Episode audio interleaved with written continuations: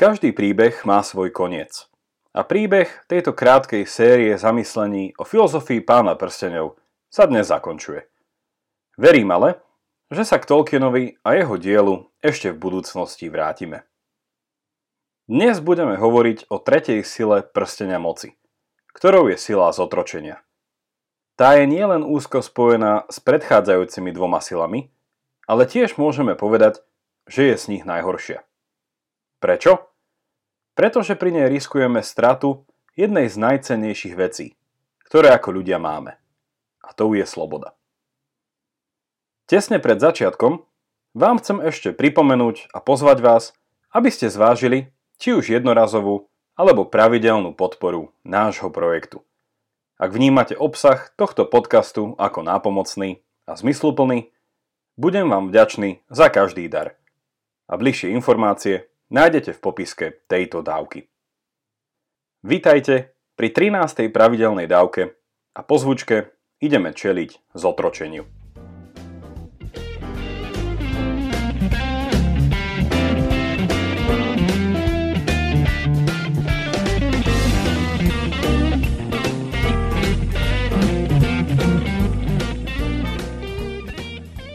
Aj dnešná záverečná dávka ktorá završuje náš malý úvod do filozofie Tolkienovho diela, bude štrukturovaná okolo troch základných otázok. Poprvé, prečo je sila zotročenia zlá a ako ju vnímal Tolkien? Po druhé, kde môžeme vidieť je zvodný vplyv aj dnes? Po tretie, akú protilátku nám ponúka Tolkien v príbehu pána prstenov? Ako som hovoril v desiatej pravidelnej dávke, Tolkien bol do veľkej miery poznačený či už aktívnou účasťou v Prvej svetovej vojne, ale taktiež i hrôzami nacistickej totality. Je preto málo prekvapivé, že Tolkien dal prsteniu moci silu zotročenia, ktorú môžeme v tomto kontexte chápať ako pokušenie k moci vládnuť nad druhými. Túžba mať nad druhými moc sa dá ale chápať vo viacerých významoch. Na jednej strane tu môže ísť o moc politického či ekonomického charakteru. Ale nemôžeme zabúdať i na zotročujúcu moc psychologického či duchovného rozmeru, ktorá sa nachádza aj v tých najbežnejších medziľudských vzťahoch. Na túžbe pomoci je ale súčasne aj niečo dobré. A zoberme si napríklad sebadisciplínu ako získanie moci sám nad sebou. Alebo príklad time managementu, teda silu vieť a dobre využívať čas. Tolkien nám svojim prstenom moci ale primárne nehovorí o sebadisciplíne či time managemente. Naopak, hovorí o neobmedzenej, absolútnej moci. Sile úplne zotročiť vôľu druhého, ktorá, ako to vidíme v jeho príbehu, vedie nakoniec aj k zotročeniu samotného človeka, ktorý túži po nadvláde nad druhými.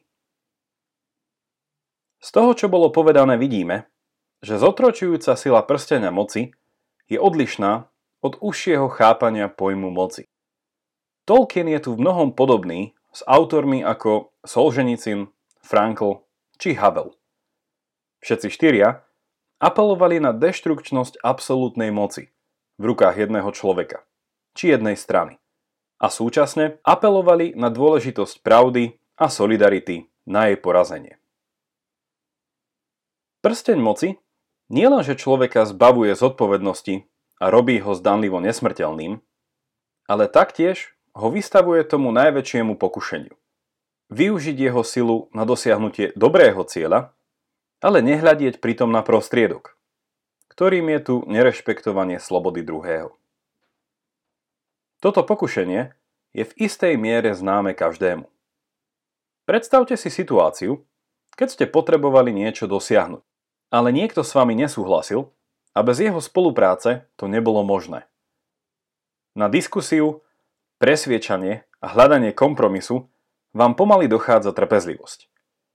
Začali ste sa mu teda vyhrážať, ale keďže nepomohlo ani to, rozhodli ste sa ho donútiť urobiť vám povôli iným spôsobom.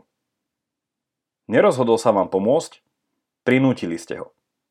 A keďže ten, kto nekoná z vlastnej vôle, je otrokom, môžeme povedať, že ste ho zotročili pre naplnenie vlastných plánov. Tento zdramatizovaný prípad sa dá chápať na viacerých úrovniach. Na báze fyzického zotročenia, psychologického vydierania či rétorickej manipulácie. Slovami nemeckého filozofa Kanta by sme tak mohli povedať, že druhý človek tu bol vnímaný čisto ako prostriedok na dosiahnutie môjho cieľa a nie ako cieľ sám o sebe. Hovoríme tu teda o jeho instrumentalizácii. A toto je presne to pokušenie, ku ktorému zvádza prsteň moci. Tolkienov príbeh jasne vykresľuje, ako v týchto pokušeniach bojovali a ako mu nakoniec odolali aj postavy so silným charakterom, ako Gandalf, Aragorn či Galadriel. Každý z nich svojím spôsobom prišiel k podobnému záveru. V túžbe použiť prsteň moci na dobre by som spôsobil ešte viac zla. Slovami britského politika Lorda Actona, absolútna moc korumpuje absolútne.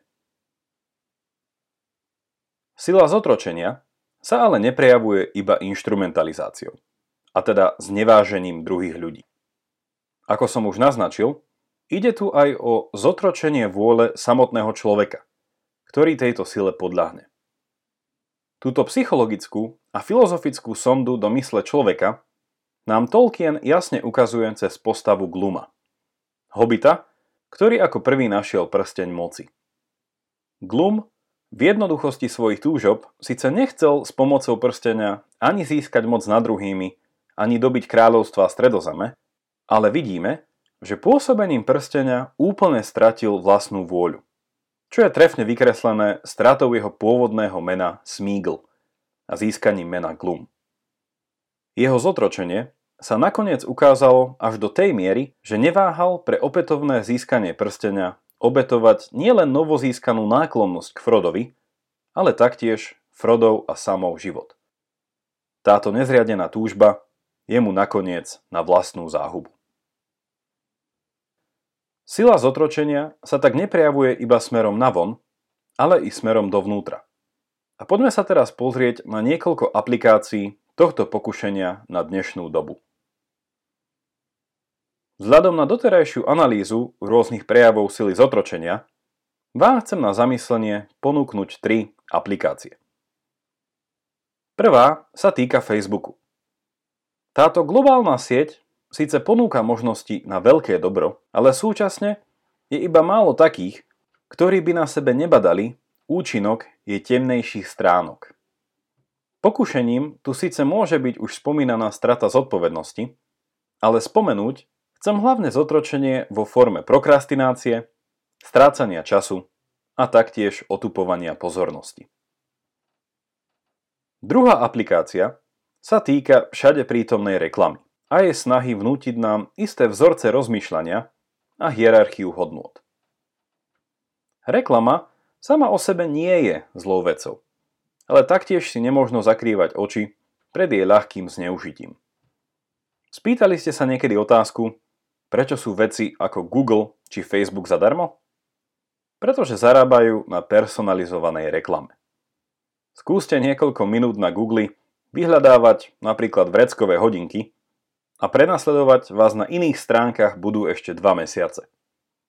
Pokušenie tohto marketingového zotročenia je tak prítomné v snahe nanútiť nám túžby, ktoré by sme inak nemali. Zbudiť nás pocit, že niektoré veci nevyhnutne potrebujeme. Reklama je tak v princípe veľmi blízka inému druhu zotročenia, ktoré nazývame propaganda, kde sa nepodsúva tovar, ale myšlienky. Do tretice chcem v rýchlosti spomenúť nebezpečenstvo závislosti ako formy zotročenia. Pod závislosťou tu nemyslím iba závislosť na drogách, ako omamných látkach, ale taktiež súčasný fenomén závislosti na pornografii, ktorý je do veľkej miery výsledkom dnešnej hypersexualizovanej doby. A taktiež závislosť na počítačových hrách a virtuálnom živote. Toto bolo iba niekoľko aplikácií sily zotročenia na súčasnú dobu. A tento zoznam môžete rozšíriť či skrátiť vzhľadom na vašu osobnú skúsenosť. Úmyselne nespomínam formy zotročenia v podobe informačnej vojny, fake news či hoaxov, pretože to by bola kapitola sama o sebe. Súčasne ale nemôžem nedodať, že aj tieto veci treba mať pri boji proti zotročeniu na pamäti. Ako teda proti sile zotročenia bojovať? Poďme sa teraz pozrieť, akú protilátku nám ponúka Tolkienov príbeh. Začnem úrivkom z prvej knihy, ktorý zachytáva rozhovor medzi Gandalfom a Frodom. Áno, žiaľ. Od neho sa nepriateľ dozvedel, že veľprsteň sa opäť našiel. Už vie, kde padol Isildur. Vie, kde Gloch našiel svoj prsteň. Vie, že je to veľprsteň, lebo dáva dlhovekosť. Vie, že to nie je jeden z trojice, lebo z tých sa ani jeden nestratil a nedá sa strhnúť k zlu. Vie, že to nie je ani jeden zo siedmých či deviatich, lebo ich osud je známy. Vie, že toto je veľprsteň.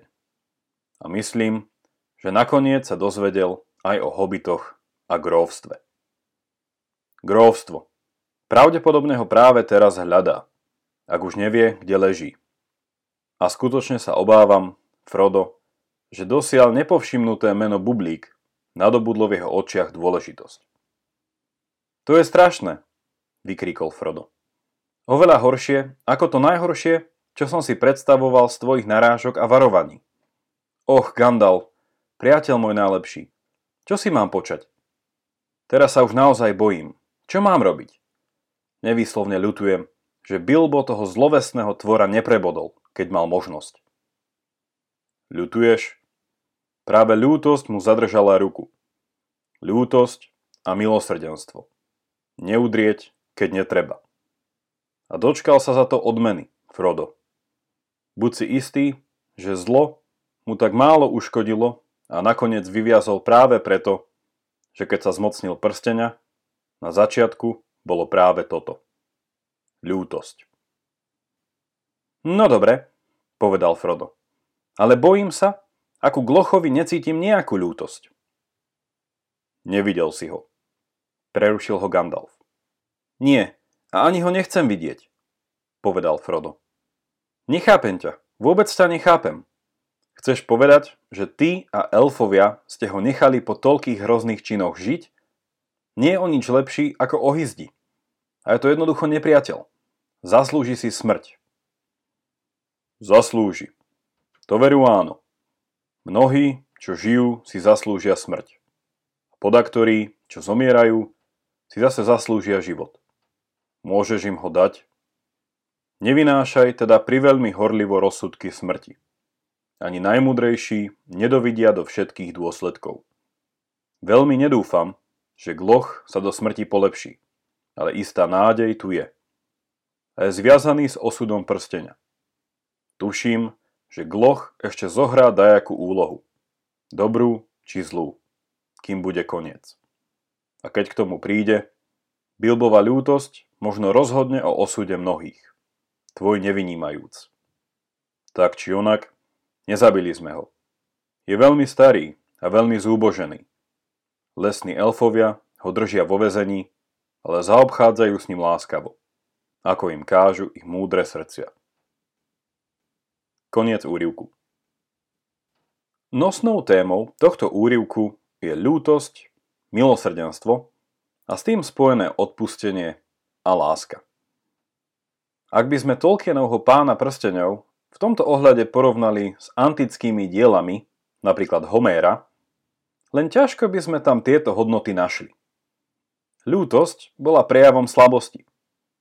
Ak by bojovník tesne pred zabitím odpustil svojemu nepriateľovi a vrátil sa do svojho tábora, čakala by ho tam smrť z rúk vlastných, ako trest za zbabelosť a vlasti zradu.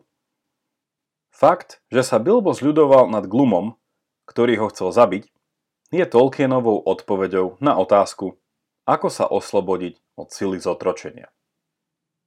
Glum bol už do veľkej miery zotročený túžbou po prstení. a neváhal pre jeho opätovné získanie urobiť čokoľvek. Snažil sa Bilba zabiť. A mohli by sme povedať, že by si sám zaslúžil smrť ako spravodlivý trest. Bilbo, ktorý na to mal príležitosť, ale takýto unáhlený rozsúdok nevyniesol. Čo ho zastavilo? Ľútosť. Alebo inými slovami, zastavila ho nádej, že Glum sa ešte stále môže zmeniť a sám je iba obeťou iného zla. Ako môžeme súdiť druhých, keď ani najmúdrejší nedovidia do všetkých dôsledkov? Ako vidíme v pokračovaní pána prsteňov, Gandalfové proroctvo sa naplnilo, pretože bez Glumovej pomoci by sa Frodovi a Samovi nepodarilo prísť do Mordoru a dostať nahoru osudu. A tiež by sa nepodarilo zničiť ani samotný prsteň moci. Pokušenie k zotročeniu nás teda na jednej strane pokúša ovládnuť vôľu druhých a na druhej strane nám nepozorovane kradne vlastnú slobodu. Túžiť po niečom inom ako po stále väčšej moci. Túžiť po skutočnom šťastí, sebarealizácii a zmysluplnom živote. Protilátkou voči tejto moci je vnútorná sila neodsudzovať ani seba, ani druhých za to, že budeme často druhých zotročovať alebo za to, že budeme nedostatočne obozretní voči vlastnému zotročeniu. Tolkien teda poukazuje na potrebu učiť sa zľutovať, ako nad druhými, tak i nad sebou. Nebažiť slepo po spravodlivosti, nevynášať rýchle rozsudky, ale učiť sa milosrdenstvu a seba obetavej láske. A tu je hlavný rozdiel medzi zotročením a slobodou. Zotročený človek vie obetovať iba druhého. Slobodný človek sám seba. Niekoľko záverečných poznámok k tomuto úvodu do filozofie pána prstenov. V posledných troch dávkach sme sa zamýšľali nad tým, prečo dal Tolkien prsteniu moci práve silu dať svojmu nositeľovi neviditeľnosť a dlhovekosť a súčasne ho zvádza zotročiť ľudí vo svojom okolí pre svoj vlastný prospech. Tieto tri sily sú nepochybne vzájomne prepojené. Neviditeľnosť pomáha k zotročeniu, zotročenie túži po dlhovekosti a nesmrteľnosť bez smrti vedie k čím väčšej neviditeľnosti. Taktiež sú ale navzájom prepojené aj ich tri protilátky. Potreba priateľstva a spoločenstva, potreba vnímania vlastného kvestu v rámci väčšieho príbehu a nakoniec potreba neodsudzovať a prejaviť zľutovanie. Inými slovami môžeme povedať, že tieto tri protilátky, dôvera v druhých, nádej v skutočnosť, že veci nie sú iba v mojich rukách a láska voči ľudskej slabosti, sú Tolkienovým návodom na dobrý život. Na samotný záver je potrebné dodať ešte jednu vec. Zničením prstenia moci sa síce do stredozeme dočasne prinavrátil mier a prosperita, samotné zlo ale nebolo zničené a opätovne sa vracia v príhodnú chvíľu. Vtedy, keď nám mnohí zabudli a keď sa pohodlie a lenivosť stali hlavnými ľudskými radcami. Múdrosť, odhodlanosť a ostražitosť sú teda jedným z mnohých odkazov Tolkienovho diela.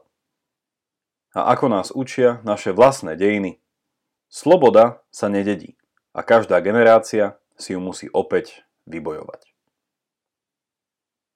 V čom vás zaujal tento úvod do filozofie pána prstenov? Nad čím z Tolkienovho diela by sme sa mohli ešte spoločne v budúcnosti zamyslieť? Vaše postrehy a návrhy mi určite napíšte na pravidelná dávka zavináč mužom SK. Ak bolo pre vás dnešné zamyslenie hodnotné, Pošlite túto dávku priamo vašim známym. Alebo ju zdieľajte na vašich Facebookoch a Twitteri. Ešte raz pripomínam, že ak vnímate obsah týchto podcastov ako nápomocný a zmysluplný, budem vám vďačný za každý dar, ktorý dopomôže v ich kvalitnom pokračovaní. Viac informácií nájdete v popiske. Teším sa na vás opäť v stredu.